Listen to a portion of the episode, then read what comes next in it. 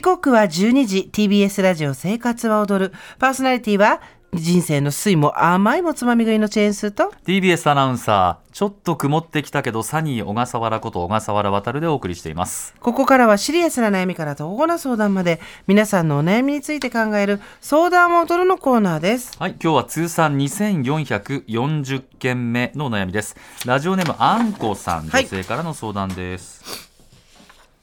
スーさん、小笠原さん、こんにちは。いつも楽しく拝聴しています。私の相談というか、誰かに聞いてほしい出来事がありメールしました、はい。私はもうすぐごじゅっさい、高校いちねんせいの一人息子がいます。夫とさんにん暮らしで、割と何でも話し合う仲の良い家族だと思います、うん。先日、息子が冬休み中、両親ともが仕事で家を空けた日、息子の彼女が遊びに来ていたようでした。同じクラスの女の子です。仕事から帰ると家が片付いていたので、彼女が来てたのと聞くと、うんと答えました。彼女が遊びに来るのはにどめです。会ったことはありません、うん。彼あ私はそのことをなんとなく仲の良い妹に話しました。すると、ゴミ箱とか見てみたらと冗談っぽく言われました。ゴミを集めるときにそのことを思い出し、笑い話だなと思いながらゴミ箱を探ってみると、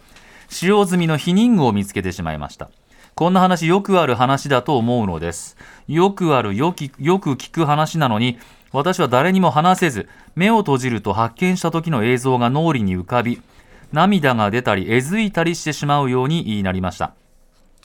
自分のじゅう代のこと頃のことも考えました。人並みに親に言えないようなこともあったし、息子を責めたり軽蔑したりはしていません。むしろきちんと避妊具を使っていることに安心する気持ちもあります。私が辛いのは、現物を見てしまったことなのだと思います。夫に話そうかとも思ったのですが、傷つくのではないかと思い話せていません。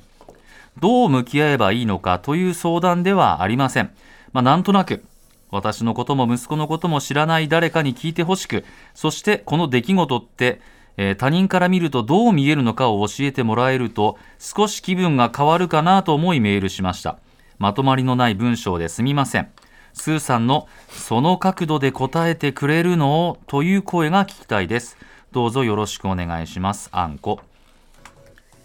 はい、ありがとうございます。で、どう向き合えばいいのかという相談ではないと。あ、そうですね。この出来事って人から見るとどう見えるのかっていうのを教えてほしいっていうことで、はいはい、私のからどう見えるかっていうと、はい、えー、っとあんこさんは息子さんが自分とはもう決定的に別の人格を持つ人間なんだと、うん、別の人間だった、いわゆる、えーとうん、触れてはいけないところっていうのが明確にある存在、つまりそれは他人っていうことですけど、うん、になったんだっていうことの事実自体をまだ受け止めきれてないっていう風に見えるのと、あと、えーと、ゴミ箱とか見てみたらっていう、まあ、本当に軽い冗談だったと思うんですけど、うんうん、はい、この時点でもうすでに他者の、えーと、超えてはいけない境界線を超えてるんで、ゴミ漁りなんで、うん、えーと、何か心配なことが例えばあって、うん、えー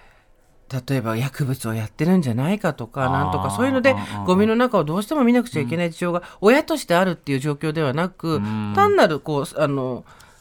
からかいに近い好奇心ですよね、まあ、あのそういうのがあるかどうかっていうのを見るところっていうところを、そのボーダーを自分で超えていったことによるある種のしっぺ返しなんだろうなとも思うんですけど、まあでもう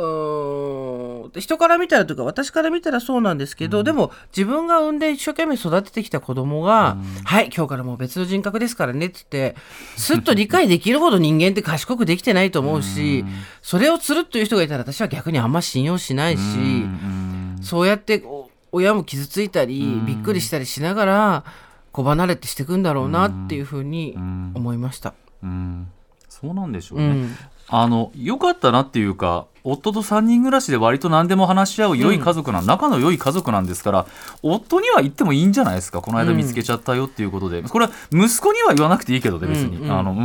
うん、夫には言ってあーっていうで、ちゃんと息子を責めたり軽蔑はしてないし、むしろ避妊具をきっちり使ってる、そこですよやっぱり。本当そうだよね。そこをちゃんとしてるっていう息子だから、誇らしく思った方がいいですよ、うん、子育て大成功。そうですよ、大成功ですよ、うん、そうそう。まあね、やっぱりなかなかその性教育って日本遅れてるなんてっていうことを言ってますから、うん、変に距離を詰めてね、この間ゴミ箱を見たらさって、そういうことは絶対言わなくていいと思うんですけれども、うん、むしろこう、じうん、そうふたりの中で、まあ、そういう人がいてね、ちゃんとそういう避妊具使ってたんだっていうことはいいんじゃないですか、夫と共有してね、うん、それであねそうそうん、ただそれを本人をからかったりする道具にしないことだよね。そうそう、うん、そうなんです。変になんかやっぱりね、うん、距離詰めない、ね、なんか変に入っていかない。そう、お父さんが例えばちょっと面白がってそれをからかっちゃうタイプとかだと、うん、すごく傷つけるし、いやいや多分もう家に彼女連れてこなくなるから、うんうんね、まあ、ただ家に知らない人が来るっていうところがちょっと気になるんだったら、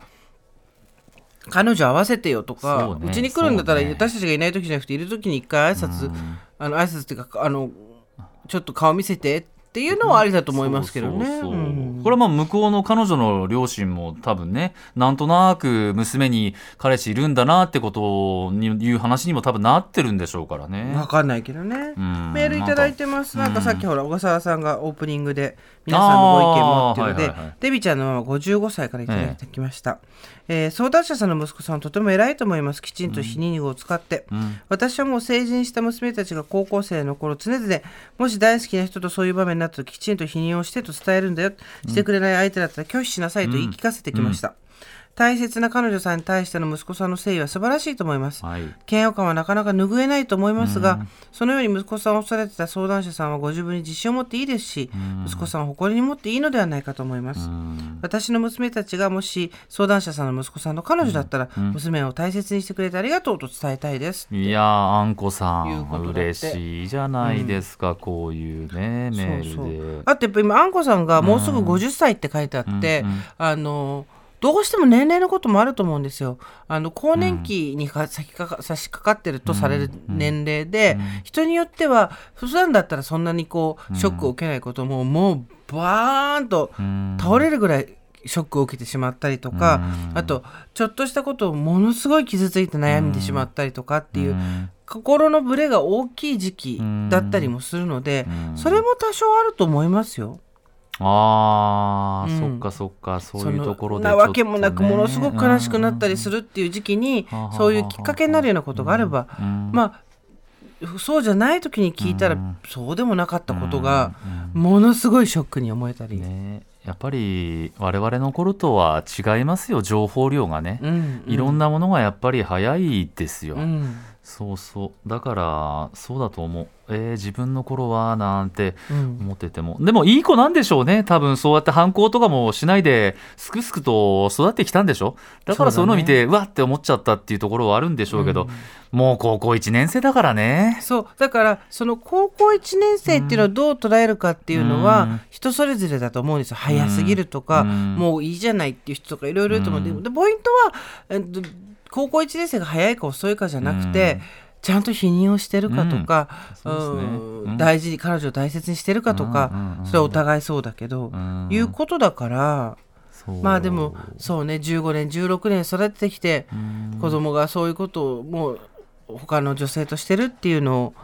ね、目の当たりに証拠として見るのは確かにインパクトのある出来事だとは思いますよ、うんね、まあ、いろんなことでショックな、もう彼女を自宅に連れてきてるってこともびっくりしたのかもしれないですしね、うんうん、夫に話しても別に夫は傷つかないでしょう。いや、いや傷つかないと思うし、なんか、うんね、こうもし自分の中でそう悩んでるのであれば、ね、まあまあいいじゃないかって多分いう話になってそうよねってなるご家庭なんじゃないんですか、うん、これねさんにんでね楽しく割と何でも話し合うっていうのであれば、うん、まああとそのそうそうゴミ箱はよっぽどのことがない限りあさんない方がいいと思うよ、うん、ねベッドの下も見ない、やっぱりね懐かしい感じだ。もう今時紙物で置いてる人なんていないって、ね、そうなんだよね、ベッドの下に紙のものがあるなんてことはないですよ。ないんだね、そうなんだね、もうデバイスの中に全てがありますから、うんいやだからそう、そういう時代なんだなと思いますね。そうそうね、だから